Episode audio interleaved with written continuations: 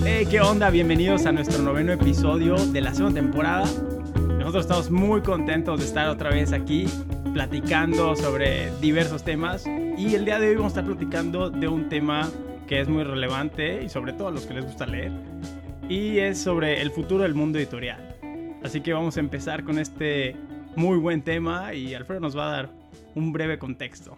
Bueno, y es que hemos estado hablando en, emisiones pasadas acerca de el futuro de las artes, las artes que nos conciernen principalmente, eh, y el mundo digital, las redes, eh, todo lo que nos ha traído el progreso tecnológico, ¿no? Y un área que se ha resistido un poco al cambio, pero no puede resistirse mucho más, es el mundo editorial. Y ha habido varios cambios recientemente, ¿no? Y van a seguir habiendo cambios. Y queremos hablar en esta emisión de hacia dónde van los libros, las revistas, los periódicos, todo lo que tiene que ver con lo editorial, nuestros hábitos de lectura, nuestras maneras de relacionarnos con este contenido, eh, cómo van a cambiar, ¿no? Y a dónde vamos. Entonces, em, queremos empezar hablando de eso, cómo ha afectado la tecnología el mundo editorial. ¿Qué opinan de eso? Bueno, para, para empezar como con esa parte, yo creo que lo primero es dividir un poco, pues, cuáles son los diferentes formatos que hay, porque el mundo editorial abarca muchísimas cosas, desde los libros hasta las revistas.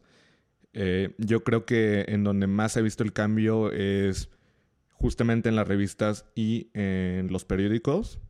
Como ustedes saben, a mí me gusta todavía leer en periódicos las noticias, pero cada vez es algo menos común y, y creo que eh, en ese aspecto o en ese rubro, el mundo editorial, eh, pues ya, ya ha empezado a transicionar completamente hacia lo digital.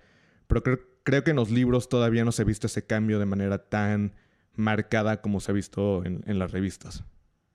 No, y sobre todo eh, eh, podemos ver ese cambio en los periódicos digitales. ¿Por qué?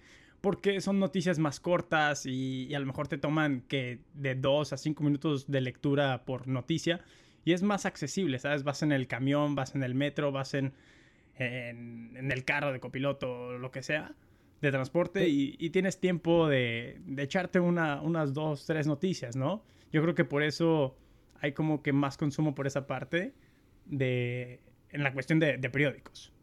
Bueno, ahí está interesante. Ah, perdón, Martín. No, no, no, sí. a ver, hacernos, hacernos la pregunta, porque creo que Alex es el único que lee el periódico, ¿no? Eh, sí, y, todas las noticias vienen de Twitter. Para los que no saben, este Cetina es un señor. Le, llega el periódico a su casa todos los días. Les, voy a ser muy sinceros. En, mi casa siempre hemos recibido el, periódico desde que soy niño. Entonces yo me acostumbré mucho a leer el, em, el, periódico y también siento que a diferencia de los medios digitales, el periódico sigue teniendo eh, una cierta fiabilidad que luego las noticias en el Internet no tienen. A veces sí prefiero leer el periódico porque eh, a ver, siento ¿qué que las noticias güey? Leo Reforma. Ah, el resto que Reforma no está comprado, güey. 100% real. O sea, pero también cuando tú te metes a Facebook y ves noticias del Universal, por ejemplo, o ah, ves noticias de, otros medios digitales, se nota mucho que como se han tenido que adaptar a este nuevo mundo digital, hay veces que ni siquiera tienen el tiempo de corroborar las noticias. Todo, todo pasa tan rápido que en frega eh, hay un incendio en algún lado o hay alguna noticia de política y los medios digitales están obligados a cubrir esa noticia. Y hay veces que no corroboran bien sus fuentes, que tienen que corroborar sobre la marcha. Es por eso que yo sigo prefiriendo, de cierta forma, eh, el, medio físico. Bueno, es que ahí, ahí, tienes razón en algo, porque es mucho más confiable. Creo que si vamos a hacer esa transición hacia el mundo digital, hay que hacerla con cuidado, ¿no? Porque luego tenemos gente que ve memes en Facebook o en Instagram y cree que está enterada de política de Estados Unidos, ¿no? Y dices, güey, pero es porque, es porque cualquiera puede poner su opinión en internet, pero no cualquiera puede ir a imprimir papel y repartirlo. Ahí, ahí, está el pedo. O sea, el periódico, ahí como dice Alex, pues sí tiene cierta validez, porque pues pasa por el filtro de que se va a imprimir, ¿no? Eh, es una diferencia también, padre, que queríamos hablar, ¿no? El mundo editorial, cada vez hay más contenido, cada vez hay más cosas a ta puerta, entonces hay más revistas digitales, hay más noticias, hay más de todo, ¿no? Entonces, con, con mayor pues, contenido hay que ser más selectivos, también creo. Pero a, lo que iba con eso es preguntarles cómo reciben ustedes entonces eh, las noticias, ya que solo Alex lee el periódico. Twitter. A mí me llega un mensaje a mi teléfono, eso de uno TV. Uno TV, Uno TV también. Llegan a decir mensaje y yo, ah, ya viste el Trump, güey. Ah, no. Pero ¿alguien se suscribió alguna vez para que les llegara eso? ¿No? Claro. Yo, yo cuando, No. cuando apenas empezaba. Cuando eran los celulares tienes- todavía de, de, de teclas. Ajá, yo también, ajá, que, le- que me vas un uno, creo, y te llegaban las noticias de uno TV. no ya, ahora es Güey. automático. Güey, yo nunca tuve celular de teclas, entonces no sabía. No, No, sabría. No, este, sí, sí estamos más Ah, rucos. es que, es que nosotros, güey. Es que El nosotros tenemos televisión en nuestro cuarto. Ajá. Ay, ay, sí. A ver, yo quiero decir que yo sí tuve teléfono de teclas, ¿eh? O sea, yo sí, hasta Nokia, Nokia ahí con teclas. El Nokia. No todos somos como Alfredos. No, pero por ejemplo, o sea, ustedes que son como una nueva generación, o sea, creo que sí, Martín, yo y, y Deneb somos una generación distinta. Pues son Eh. Cálmense, no es Sí, tanto. No, no, sí es bastantito. Este, ustedes no lo, no lo ven así porque, o sea, en, en términos numéricos parece que es poquito, pero en términos tecnológicos ustedes no tocaron un celular con teclas, por ejemplo. O sea, y No, eso o sea, para mí pero- es sorprendente. Sí, sí, sí, porque por ejemplo, cuando ustedes tenían 10 años, nosotros ya tenemos 14, y pues para esa época es cuando ya tienes tu celular. ¿Cómo? ¿Qué? ¿sí? Son dos años, son dos años o ¿Cuántos tres, cálmense. Yo Yo tengo Yo cinco, 20. Yo les llevo Yo cinco. 23. Son Tres. 13 de, ajá, y 5 de Nev. Ya Ay, la, no, la media, la demasiado. media es 4. Pero a ver, ahora sí, regresando otra vez a hablar de los libros. Estamos saliendo. ¿Cómo, cómo se compara eh, con otros medios? Por ejemplo, el cine, la música y la pintura. No, porque tenemos, por un lado, el mundo editorial que es enorme. Pero ¿cómo se compara la evolución? Yo creo que eh, el, cine y, la música y todo siempre ha sido algo muy, muy digital. Digo, obviamente ahorita tenemos toda esta parte de streaming y de, y como, sí, de streaming, donde tenemos muchas opciones. Y yo creo que está pasando un poco, a mí me pasa eso un poco con los libros, porque es muchísimo más fácil, creo que ya habíamos dicho, como la parte de es más fácil poner una película en Netflix que ir al cine. Y es más fácil a mí me encanta leer un, o sea, un libro físico, pero es más fácil leer un libro en, en mi iPad o en Kindle que ir a comprar un libro. Y siento que eso pasa mucho. Entonces, por ejemplo, la gente que tiene Kindle o que tiene eh, un, un iPad, es más fácil que baje, que baje libros o que tienes más opción, siento. Sí. No sé, no sé Es que ustedes qué es- opinan. No sé. Es que es eso, o sea, sea como que nos hemos resistido mucho, pero les quiero preguntar, yo todavía prefiero leer en físico, pero ustedes... Sí, yo totalmente. también. Totalmente. Ah, Yo yo, prefiero leer en, yo, yo prefiero leer en físico, pero muchas veces es más fácil nada más picar, darle por clic razones- y empezar a leer un libro. Yo por razones prácticas eh, sí he mudado un poquito a Kindle, eh, sobre todo porque cuando, cuando vivía todavía en Alemania y, y me iba todos los años eh, para allá, siempre era el atascado que metía un buen de libros en su maleta, pero un buen, o sea, literalmente la 10 mitad de de mi libros. maleta eran libros. Entonces, eh, hubo un momento en donde ya dije, no, esto no puede seguir así porque también es muy incómodo para mí. También cuando iba a trabajar o sí me llevaba mi Kindle en la bolsa de, de la chamarra de invierno. Entonces, sí transicioné un poco, pero eh, yo creo que sí prefiero a la fecha leer en formato físico. Se me hace más cómodo, me canso menos. Eh, también porque me gusta mucho el escribir en, en los libros y el subrayar cosas. Y siento que no tienes esa experiencia con el Kindle. Siento que es un poco molesto el, el hacer notas en el Kindle. No, no tienes como esa misma Como que se te va la de- idea, pierdes, pierdes lo que acabas de leer, el párrafo o la idea principal. Sí. ¿no? En lo que Pero- buscas pero- cómo subrayar en, en digital y todo eso. Pero con lo decíamos, eh, con, lo que dice Alex, que me parece súper súper importante, ¿no? Para efectos prácticos, pues leer en digital es, ocupa mucho menos espacio, es mucho más barato, porque los libros hay muchos que son gratis y hay muchos que Sí. son la mitad o una tercera pero parte sí, del cuarta precio. parte. en Google. Pero Sí. O en PDF en gratis. digital es más que nada para la gente que lee muchísimo. O sea, si eres de los típicos que lee uno o dos libros al año, que sí hay, pues sí te conviene uno más físico. Pero lo digital sí siento que es para alguien que consume a lo bestia, ¿sabes? Que no puede estar cargando como Alejandro que ve 10 libros y lo único que quiere es esa información, entonces pues ya vas eso. Porque pues, luego hay libros de 400 páginas que pues, en una Kindle de 4 GB te pueden caber hasta 400 libros. Y- Pero también Sí. depende de qué es lo que vayas a leer, o sea, porque si es algún libro de que me van a dejar un capítulo en la escuela, pues lo veo en PDF, pero si es un libro que yo quiero, pues sí prefiero, voy y me lo compro porque me gusta tenerlo. Ex- Exactamente, y yo creo que es lo mismo. Yo- lo que yo sí consumo mucho digital eh, son revistas. Yo antes cuando, o sea, hay muchos temas que me interesan. eh, antes compraba las re- revistas en formato físico, pero te ocupan demasiado espacio que yo la verdad eh, prefiero emplear en otras cosas y no me molesta re- eh, leer revistas en formato en formato Sí, digital es- porque es algo que tú noticia le rápido. ajá, Y y, Claro. lo, y- y lo dejas. Este, creo que eh, también, por ejemplo, con el periódico, sinceramente, si yo tuviera que pagarlo, o sea, si yo tuviera que pagar la suscripción al Reforma eh, y por recibirlo, la verdad no lo haría. Porque para fines prácticos, eh, leerlo en internet. Prefiero Ah, leerlo en el formato físico, también por un poco por este tema de nostalgia. Eh, pero creo que, o sea, la revista y el periódico es un poquito distinto a lo que son los libros. Los libros creo que a pesar de todo se ha resistido al, al cambio Claro. y algo que, algo que por ejemplo no ha resistido también la música, ¿no? O sea, la música es, ha sido un formato que ha cambiado constantemente, ¿no? Eran los cassettes, eran los viniles, eh, Sí, fueron ¿no? en algún momento los, los CDs, fueron en algún momento las compras digitales y ahorita es Spotify, ¿no? Y en algún momento también va a volver a transicionar. El cine está viviendo esta transición con el COVID, eh, Muy un poquito. Y, y yo creo que los libros eh, han sido uno de los pocos medios que se han resistido a este cambio de manera muy, muy férrea. Ahora, ahora que dices eso es interesante porque los medios que han cambiado, la música o el cine es muy claro que han tenido que cambiar, ¿no? Se han visto forzados a cambiar. Los libros no tanto, y hablamos mucho de por qué no han cambiado desde el lado del consumidor. Pero si vemos también los medios digitales y las, las posibilidades que ofrecen desde el punto de vista de las editoriales, lo digital para ellos es hasta conveniente. Porque si lo piensas, dices, oye, es más fácil publicar. Para un escritor es mucho más fácil ser publicado directamente en Amazon, en, en plataformas digitales. Es mucho más barato. Se agiliza el proceso de publicación Sí, también. o Ese sea, o, proceso. o tú tienes tu propio blog y subes lo que tú quieras subir. Y Ya. tienes más alcance. Entonces, a diferencia Sí. con, con las otras eh, áreas artísticas que mencionaba Alex, para los editores de libros teníamos, por ejemplo, esta crisis de editoriales que, que iban quebrando, ¿no? Y, y, pues ahora pues, tú puedes ser tu propio editor, que está interesante.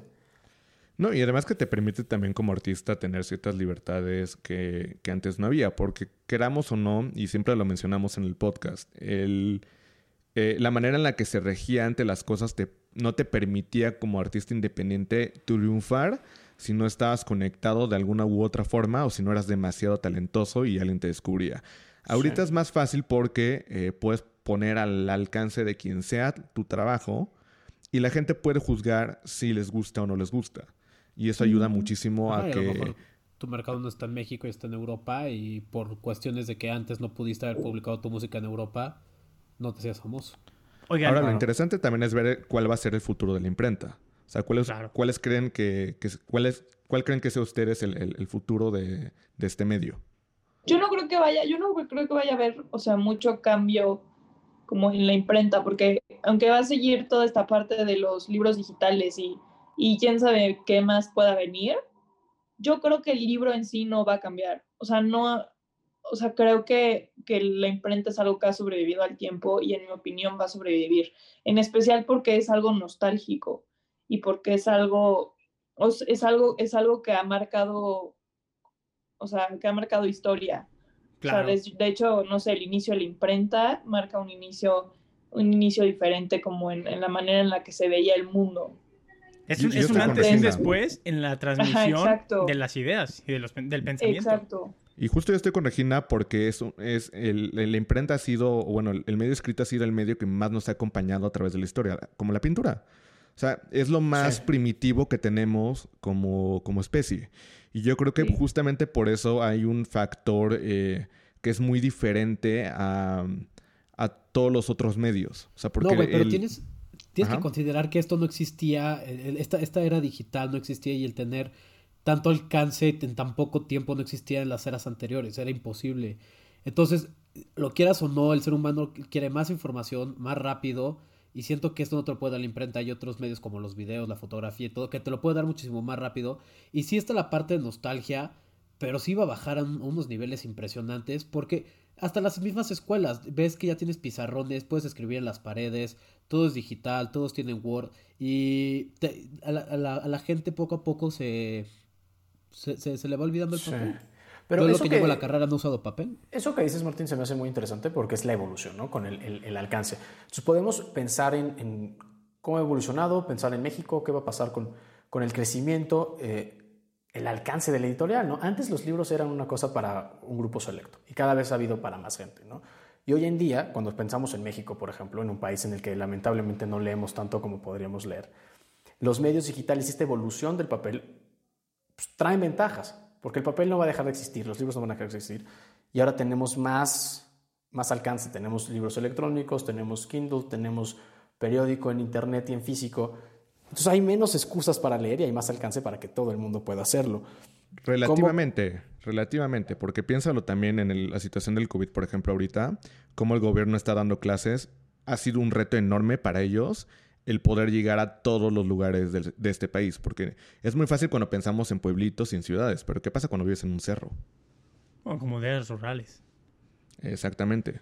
O sea, yo todavía no estoy tan seguro que en México esa Bueno, pero transición esté mundo- pasando. Todo el mundo ahorita tiene un teléfono. O sea, y es Mm. casi. Bueno, no sea, todo mundo. sí. No, No no todo todo O sea, mundo. Es- estoy, es más estoy- común. estoy generalizando mucho, pero, pero sí más gente tiene antes un teléfono con acceso a internet donde, y ya la cosa es que busca cada quien. Es, O sea, sí hay es- excepciones de que hay gente que no tiene, pero yo he ido a comunidades rurales en Oaxaca que Sí, tienen internet, exacto. en No, la pero, sierra. pero una cosa es tener acceso a internet, que estoy de acuerdo porque ya he hecho investigaciones sobre eso y más de un 80% de México tiene acceso a internet, que es muy elevado Ajá. para ser un país eh, en vías de desarrollo, pero no voy de acuerdo en que todo el mundo tiene un dispositivo móvil No. eh, y que se pueda llamar smartphone para tener acceso a muchísimas herramientas. A mí me ha tocado ver, yo he ido varias veces de misiones y me ha tocado ver gente que sí tiene, tiene como, tendría la oportunidad de conexión a internet o hay un café internet en el pueblo, lo que sea, pero a las casas no llega. O sea, una vez fui a una casa donde había una super tele, había una consola, había no sé qué, había un modem, había todo, pero no tenían luz. Entonces no lo usan. O sea, lo tienen como, o sea, son cosas, o sea, ese, yo creo que ese es el problema. O sea, mientras, mientras, sí, chances sí, o sea, sí tienen el café internet, no es tan fácil que a ellos les llegue. Y aparte, ellos se interesan, yo siento que se interesan primero en muchas otras cosas antes que en leer. Yo creo que, que en México todavía eh, esta transición se está viviendo. No, no creo que sea tan palpable todavía. Creo que todavía como país preferimos el medio físico. O sea, yo cuando salgo a la calle, por ejemplo, sí me toca ver al señor viendo, leyendo el periódico, sí me toca ver a personas como leyendo un libro físico. Y eso eh, contrasta mucho con las experiencias que yo he tenido en otros países, en donde sí se prefiere el tener el formato digital a veces en los medios de transporte, por ejemplo, o que ya no, ya ni siquiera hay periódicos. O sea, ya, ya no existe como tal un periódico, es raro encontrarlos. Claro, pero es, es bien interesante ver cómo se va a ir dando esta evolución porque, pues justamente lo platicábamos, ¿no? Tenemos, pues yo sí diría una crisis lectora en nuestro país. Este, Definitivamente. Y, y- y yo creo que es esperanzador todo lo que está pasando. Mm, Porque el cambio va a ser lento, pero el cambio viene y va a ser para bien. Teníamos datos muy fuertes este, de NEF, por ejemplo, que nos puede compartir, que son duros. Sí, y, y lo estábamos platicando previo a, a esta emisión. Es sorprendente que México se encuentre en el lugar número 107 de 108 de número de libros que leemos al año. Dos libros al año.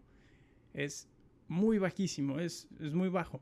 Y otros datos muy eh, alarmantes, por decirlo así, es que el 40% de los mexicanos no ha pisado una librería jamás. Y el 13% no ha leído un libro. O sea, estamos Wow. hablando de 16, 15, entre 15 y 16 millones de, de mexicanos, ¿sabes? Entonces, es un ¿Sabes número... qué? siento que también es, es muy alarmante el hecho de que, ok, una cosa es que lo leas y otra cosa es que lo comprendas. O sea, Y hay- sí, y, sí, sí. y eso sorprende, eh, o sea, a mí se me hace como muy, o sea, intenso el hecho de que hace cuenta yo que estoy estudiando en la universidad y luego tengo como compañeros que, que las mises les dicen como, ¿y tu lectura de comprensión? O no saben, o les preguntan algo de algo que nos pusieron a leer y dicen, es que no sé. O sea, es Sí, yo como, también "Sí lo conozco leí, gente que no hace- sé". Que Mucha hace lo mismo, que, que presumen de que jamás han leído, que si no es para la escuela, ellos nunca leen y lo dicen con orgullo. Y Y justamente, No saben eh, redactar, que no justamente- A mí saben me hacer- parece, justamente lo que está diciendo Alex es verdad, porque eh, se, han hecho, se han hecho estudios recientemente y solamente dos de cada diez mexicanos comprenden lo que leen.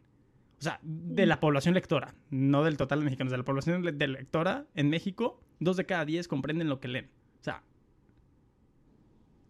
No, es, un número súper bajo. Y, Claro. y- y yo no entiendo cómo, cómo la verdad. O sea, bueno, sí entiendo un poco. Creo que en México eh, también el- lo que pasa mucho es que la educación está muy privatizada, entonces es muy fácil tener, o sea, si tienes dinero en este país, y seamos sinceros, es, es muy fácil acceder a una escuela privada y es muy fácil tener una educación privilegiada, sin tener los méritos necesarios para lograrlo.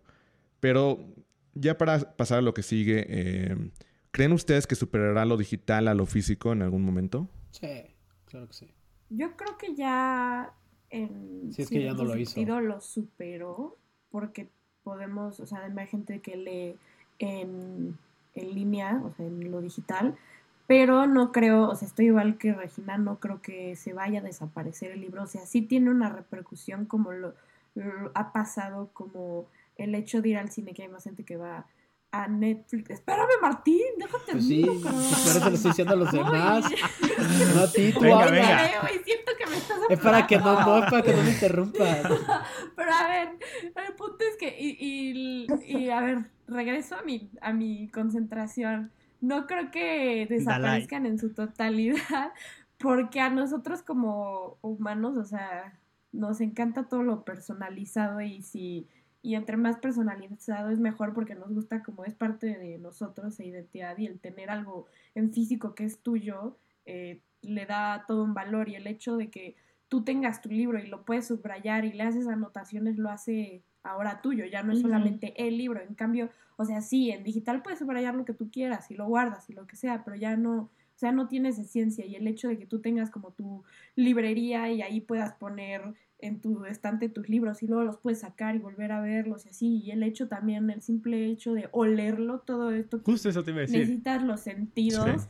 para, para poder disfrutarlo y, o sea, ¿me entiendes más? Y siento que es como lo mismo con lo que pasó con los discos de vinil, que ya no se puso, o sea, ya no están de moda y ahorita regresan las modas y puedes volver a comprarlos. pequeño. Pues, Pues no, sí, no lo sé, yo creo que como... ¿no? Yo creo que como lector, yo no conozco ningún lector, o sea, no me ha tocado ver a nadie que, que lea y que diga, prefiero el formato digital sobre el formato físico 100%. Pero es que no es que lo prefieras, simplemente te lo van a imponer. Es así de simple. no sé, por porque qué. para, para imponer algo tienes que, o sea, los consumidores son los que escogen qué consumen, al final No, de claro cuentas. que no, eso, eso es mentira. Los consumidores escogen qué consumen. Por ejemplo, te lo voy a poner en todo. Las teles, te, eh, existe algo que es que que hacen los objetos más obsoletos sacando cosas nuevas. Ya te das cuenta que ya casi ya no hay cables en los dispositivos y casi que todo es por Bluetooth. Y poco a poco la gente va a ver que es más barato para ellos hacerlo digital Sí, que, claro. que hacerlo físico. Entonces te va a decir, ¿sabes qué? Tú- ya esta editorial ya no va a imprimir en, en físico y solo va a imprimir en digital. Entonces te vas a forzar, si quieres seguir leyendo, a comprar una tableta digital y solo comprar libros de esa editorial. Y cuando vean cuántos están ahorrando, los otros van a hacer exactamente lo mismo. Por ejemplo, te lo voy a decir, lo sé porque está pasando en el mundo de los videojuegos, que es tema punto y aparte, pero ya están sacando las consolas en formato digital, ya no vas a meter poder el disco. Y puede que en un futuro, en unos 20, 30 años, llegue, pero va a ser para un gremio muy específico, porque... Por ejemplo, Un comprar ahorita, yo quiero, yo me quería, ahorita yo también me quería hacer hipster y me quería comprar mi tocadiscos y cuestan 5 mil pesos, güey. Entonces, si no es algo que neta me apasiona, yo no me voy a gastar 5 mil pesos en algo que puedo tener en Spotify por 150 pesos al mes. Sí. No, y pero los no- va a pasar exactamente igual, güey. Porque Entonces, se van a ajá, convertir en un mercado de especialidad. Te, Es como- te- te lo van a imponer, te lo van a decir, ¿sabes qué? Yo ya no estoy sacando en, en físico, solo estoy Pero sacando yo en no sé digital". si, si va a ser Yo- tan inmediato como lo dicen. Ajá. Yo creo que va a tomar muchísimo tiempo. Muchísimo tiempo. Ni en el corto ni en el mediano plazo va a suceder. Sí, yo no, sí creo va a que No, porque- Porque aparte, no sé, no sé si a ustedes les pase, pero yo con la gente que platico y a mí me pasa que aunque me gusta leer mucho en mi Kindle, lo que sea, me canso más leer. O sea, no me gusta porque me canso y porque me empiezan a, dol- a doler los ojos por lo mismo de la luz y de lo que sea, pero, pero no, o sea, o no siento como la conexión, como dicen, yo siento que leer, bueno, para mí siempre ha sido como esta parte de, como dijo Alex, de que abres un libro y, y este, y el olor del libro. Exacto, pero o sea, es, una conexión y no creo que vaya a pasar tan rápido. No, pues es que se acostum es que lo que pasa es que estás acostumbrando a las nuevas generaciones a ya leer en digital. Entonces, tú nosotros vamos a crecer como los viejitos de en mis tiempos no era esto, pero es porque nos acostumbraron a hacer eso. Exacto. Pero si tú acostumbras a las nuevas generaciones a leer en digital, te va a decir qué anticuado eres y en menos de 40 años todo va a ser digital. De mí te acuerdas.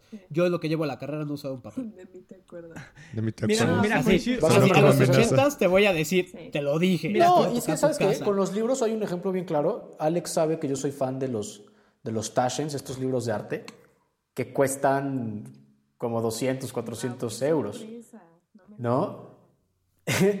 y las fotos están gratis en internet. Por tener una imp- versión impresa pagas mucho dinero. Entonces, Y esto es ahorita con libros de arte, con un mercado muy específico, ¿no? Pero se va a pasar, o sea, para tenerte una copia del Quijote vas a pagar un No, pero está- ¿de cuánto estamos hablando? Unos 50 años, ¿no? De aquí a 50 años. No, ajá, do- no, 40 años. Esas dos generaciones. Eh, y en lo que menos esperas, o sea, todo, por ejemplo, eh, el TEC, que es una de las universidades más prestigiadas de México, tiene ya en sus, en sus pizarrones, son plumones electrónicos. Ya no usas un plumón, ya es un, o sea, tienes el retroproyector que cuando escribes aparece electrónicamente ahí y lo puedes borrar. Y es mucho más sencillo, más ecológico, entre comillas, porque contamina mucho todo lo que son los servidores. Pero es más sencillo para el ser humano. No, pero- Tienes que trabajar menos y gastas menos. Todo es dinero. Y aquí yo les hago una pregunta. Ustedes que, que están estudiando en la universidad y tienen acceso a la biblioteca virtual o digital, o sea, antes de la pandemia, ¿qué es lo que usaban antes? Yo el, el formato digital. El La verdad es que Mm, creo que en el formato digital sí tiene, sí, sí- sí tiene muchas ventajas, eh, pero hay veces que, o sea, no sé, Wikipedia es muy difícil corroborar si lo que escribieron es como correcto o no. Para la biblioteca Eh, del TEC. Y lo que es eso, tienes toda aparte todos los libros del tecnológico de Monterrey, que aunque no estén en tu campus, están en digital. Eso sí, eso sí, pero y yo, yo, he visto, yo yo he visto los libros que tienen así como de programación Photoshop 2010, güey, que dices, ¿por qué tienes esto aquí, hijo? No, y, y bueno, a lo mejor esto aquí en México, pero en, en experiencia, y Cetina lo puede corroborar, en, cuando estudiamos en Alemania, las bibliotecas se saturan. Se llenan de, Se satura. de, de gente que va a leer las bibliotecas. A pesar de que allá todavía hay más acceso a libros digitales, ¿sabes? Y es, Entonces- es lo que yo iba a decir. Justamente cuando eh, yo, cuando yo iba en el metro, o sea, y tengan en cuenta que en Alemania el poder económico, o sea, socioeconómico es mucho, mucho mayor que, que en México. Y la gente sigue prefiriendo el formato físico Porque sobre el formato digital.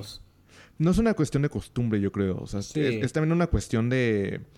de Histórica y o sea, cultural. de comodidad. Ajá, histórica y cultural, pues, pero es porque es lo que es lo que te han conocido. O sea, ¿qué, qué también conoces tú cómo usar un aparato tecnológico y qué también conocen tus papás como un aparato tecnológico? Es porque te, ahí te acostumbras de chiquito a tener uno y a tu papá no. Entonces para él le cuesta más. Entonces, sí, es lo que te digo, te lo, te lo imponen y... No sé, no sé si vayan a terminar imponiendo eso, porque hay estudios Es que comprueban que el escribir en tablets o el escribir No es lo o- el que en aprender papel. no es lo mismo que en papel. O sea, sí hay, Pero hay una escribir con teclado, cognitiva. si escribes con manualmente, aunque sea en una tablet, es el mismo resultado que escribiendo en un papel si escribes tú con tu mano y letra. es el movimiento de la mano. Ajá.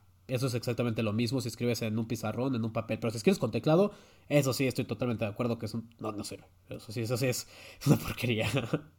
Pero no sé si van a, o sea, no, no sé si vaya a transicionar tan rápido para que lleguemos a eso. Yo creo que va a tardar. Pero bueno, eh, en, lo que, en lo que ocurre esa transición, hay, hay un espacio y, y veámoslo como, un- como ventajas y cambios eh, positivos. ¿no? Yo creo que los libros sí van a, a dejar de imprimirse como se imprimen, pero va a tardar. Y, y en lo que pasa todo eso hay que aprovechar las ventajas que nos traen los medios digitales eh, Saber y usarlos. seguir leyendo. Y seguir leyendo. Claro. Saber usarlos, No ajá, usarlos a tu favor. No, no leer Wikipedia nada más, sino informarte de varias fuentes. O al rincón del vago, clásico. o al Rincón del Vago, ese es clásico. Y bueno, vamos a dejarles unas historias que las van a poder ver cuando escuchen este episodio. Y coméntenos sus libros favoritos. Y aprovechando, aprovechando ya para despedirnos, chéquense el episodio que tuvimos con Sofía Hanna sobre literatura, si les gusta escribir. Échenselo, les va a gustar mucho. Y Sofía nos dice unos muy buenos tips si les gusta escribir. A Pero Alfredo le encantó este podcast. entonces, muchísimas gracias por mi- escucharnos. mi- Gracias a todos, Alfred, Martín, Alex, Regina, Cetina. Y nos vemos en nuestro siguiente episodio número 10. Chao. Chao, chao. Bye. Chao, chao.